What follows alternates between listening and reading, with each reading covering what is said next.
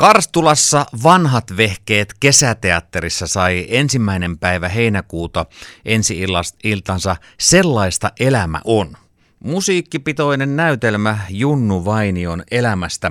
Ohjaaja Anna-Maija Ojansivu, missä vaiheessa rupesitte tuota näytelmää parsimaan kasaan?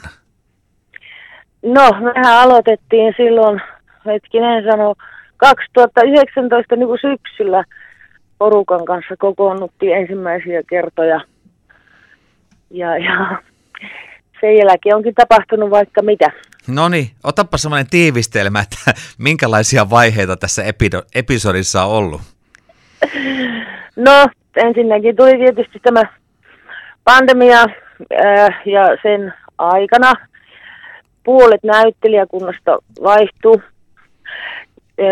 viimeisin vaihdos tapahtui puolitoista viikkoa ennen ensi iltaa. Ja, tota, noin, niin. Mutta muuten on kaikki mennyt hyvin. muuten kaikki ihan ok. Millaista se on elää siinä epävarmuudessa, että esitetäänkö, ei esitetä ja vaihtuuko väki ja mitähän tässä vielä? Oliko ressaavaa ohjaajalle? No sanoisin, että kyllä tämä varmaan oli nyt kaikista ressaavin produktio, mitä tässä nyt on 50 vuoden aikana ollut. Mutta hei, maalissa nyt. No joo, kyllä. Ja palaute on ollut siis aivan ihmeellisen ihanaa ja hyvää, että en mä uskonutkaan. siis puhutaan sitten kesäteatterista tai laitosteatterista, Joo. niin musta tuntuu, että, että tota, suomalaiset on aina pitänyt musiikkinäytelmistä. Mistähän se johtuu? Jaa, mikähän se on. Se voi olla, että tota, varsinkin nyt näiden tällaisten, sanotaan nyt vanhojen konkareiden sanotukset ja muut, kun ne on sellaisia elämänläheisiä ja koskettavia ja niissä on aina sitä tarinaa ja, ja näin, niin tota, kyllä ne vaan vie mukanaan. Junnu Vainio elämäähän kuuluu siis paljon muutakin kuin tota, musiikkia ja on ollut Joo. rankkojakin kokemuksia. Kuinka syvältä riipastaan tässä näytelmässä? No kyllä me niin lyhyessä ajassa sen mitä pystyy, niin käydään, käydään kapahoissakin paikoissa. Että, että kyllä siitä tulee vähän niin kuin sisäistä paineasmasta ääntä ja koti, rajumpaa kotiriitaa ja tällaista, että et ei, ei ihan mennä niin kuin lallatelle läpi. Niin, ei pelkkää sliipattua. niin, ei. Mi- mitä Junnu Vainio sulle merkkaa? No se onkin jännä juttu, kun, kun tota vanhoista vehkeistä sanottiin, että tehtäisiin tämä juttu, jota me käytiin muuten katsomassa Hämeenlinnassa silloin, kun se oli siellä kantaesitys silloin 2019, niin, niin mulle tuli vaan niin kuin mieleen mitä Juha vain on itse levyttänyt. Näitä tällaisia, öö, san, niin kuin näitä sanotaan, renkutuksia. Mutta hyvänen aika, mitä sieltä paljastukaan. Siis niin ihania kauniita sanotus, sanotuksia ja lauluja. Justiin tota, yksi sisko, joka kävi viimeksi sunnuntaina katsomassa on näytelmään, niin mutta hän itki, kun tuli niin nuoruus mieleen, kun niitä kauniit rakkauslaulut ja muut, niin Joo. Niin, niin, tämmöisiä. Se on, se on totta. Junnu Vainio on tehnyt silloin kauhean laaja materiaali ja, ja plus, Joo. että se ei ole pelkästään niitä kevyitä kappaleita, että siellä löytyy ei. hyvin monenlaista.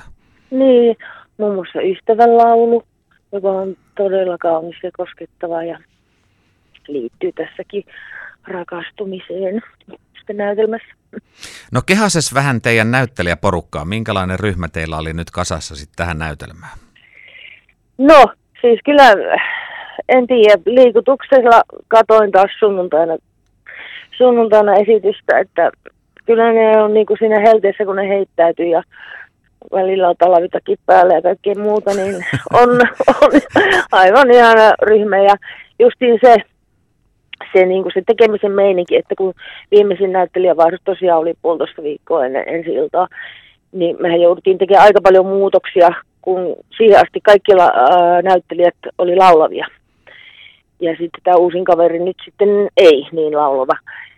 Niin, että miten hienosti jengi niin kuin sujahti siihen, että nyt muutetaan tämä kohta näin ja tämä kohta näin ja näin, niin ei mitään ongelmaa. on todella ylpeä porukasta. No sit kun se on treenattu se näytelmä mm. ohjaajan kanssa mm. ja tulee ensi ilta, niin kuinka paljon sen jälkeen tarvii ikään kuin vielä katsoa sitä sivusta, että homma pysyy kasassa? No ei sitä oikeastaan tarvii. Mä vaan on semmoinen nihilisti, että mä käyn aina välillä kurkkaamassa. Mutta eikös, eikös ohjaajat niin. usein tee niin kuitenkin? Niin kai, niin, niin kai. Eihän sitä varmaan pitäisi. Tai se pitäisi sitten antaa olla. Mutta jotenkin sitä on niin mustasukkainen sitä omasta tekemisestä. että, mä muistan silloin, silloin tota 2019 kesällä oli suklaa sydän siellä Karstulassa, niin tota, sitten kävin en muista missä vaiheessa katsomassa, ja siellä oli tämmöisiä ylävitosia heittämään. Jaha. Nyt pois semmoiset 60-luvulla ei semmoisia tehty Suomessa ainakaan. no muistaako Anna-Maija Ojansivu, milloin itse olet ensimmäisen kerran ollut näyttämöllä? Joo, muistan. Se on tota, jos se nyt koulujuttuja oteta huomioon, niin se oli vuonna 68 1900-luvulla. Kuitenkin 1900-luvulla. Joo, ja muistan näytelmänkin. Se oli tuo Maajulassa silloin, kun toi Mimmi Paavaliina. Mulla oli vissi yksi repliikki siinä, kun mä tavasin Aapista. Okei, minkäs ikäinen sä olit silloin? Seitsemänvuotias. No niin, mutta sen jälkeen on monenmoista tullut. Missä vaiheessa sä äh, rupesit ohjaamaan? On, kuitenkin sä oot pitkään tehnyt myös näyttelijänä harrastajuttuja. Joo, joo, kyllä tosiaan tuli, tuli harrastettua näyttelemistä siihen.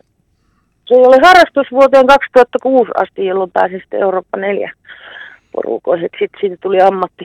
Mutta tota se ohjaaminen, no sekin on kyllä aika pienestä Kyllä mä sillä kotikylällä vaikka saisin semmoisen kaveriporukan ja kirjoitin näytelmiä ja juttuja ja ohjasin, mutta siis näin niin kuin suurelle yleisölle, niin se oli varmaan sitten, mikähän vuosi se oli.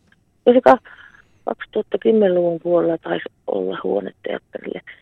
Toki siis opintoihin liittyen on ollut tällaisia ohjausjuttuja, mutta että mä oon aina sanonut, että, että tai sanoin silloin, että iso mä voisin kokeilla ohjaamistakin. nyt, nyt mä oon aika iso, että no niin, no niin. Ää... nyt sitten menee jo. Teatteriporukka, kun se rupeaa näytelmään tekemään, on se sitten ammattilaisryhmä tai harrastajaryhmä, niin siihen mm. pistetään niin paljon aikaa, siinä ollaan niin paljon yhdessä, niin mm. onko se niin, että jos, jos haluaa hyvää esityksen, niin siinä porukalla pitää olla hyvä henki?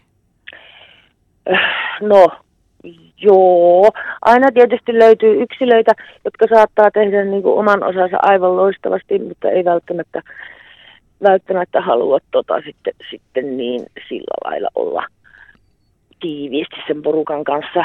Mutta että aina se parempi on, jos, jos ne, se jengi viihtyy hyvin yhdessä. Koska silloin ne myös tukee toisiaan. Että jos siellä joku sooloilee kauheasti, niin se saattaa olla, että ei sitä välttämättä siellä esimerkiksi näyttämällä, jos se unohtaa jotain, niin toiset ei lähekkään mukaan ja auta vaan, että no siinäpähän saat nyt sitten mm-hmm. en mä tiedä, en mä ole sellaista kokenut. Tämä oli ihan spekulointia. Ä, Joo, an... mutta kyllä se, kyllä se siis se porukan yhteinen energia ja muu, niin se on hyvin tärkeää. Tähän loppuu vielä. Mm, mm. Mä oon erilaisilta taiteilijoilta kysynyt tässä haastattelussa, että mitä korona-aikaan tuli tehtyä? Varsinkin freelancereilla on ollut tukalat paikat. Mitäs Anna-Maja Ojansivu on tehnyt viimeisen vuoden aikana? Ah, viimeisen vuoden aikana? No tota, kotona remonttihommia. Joo. Sitten tota, viime kesänä aika lailla tota pihaa, pihaakin silleen uudistin sen, mikä pystyy tietysti ilman rahaa tekemään. Sitten olin tuossa oman kylän K-kaupassa työkokeilussa viisi viikkoa. Ja, ja no nythän vielä on korona-aika, että nythän me sitten kun tuo ohjaus loppui, niin läksin myymään vaatteita tuonne Keurulle Annulin putiikkiin. Semmoista kaikkea? Joo, амьнартаас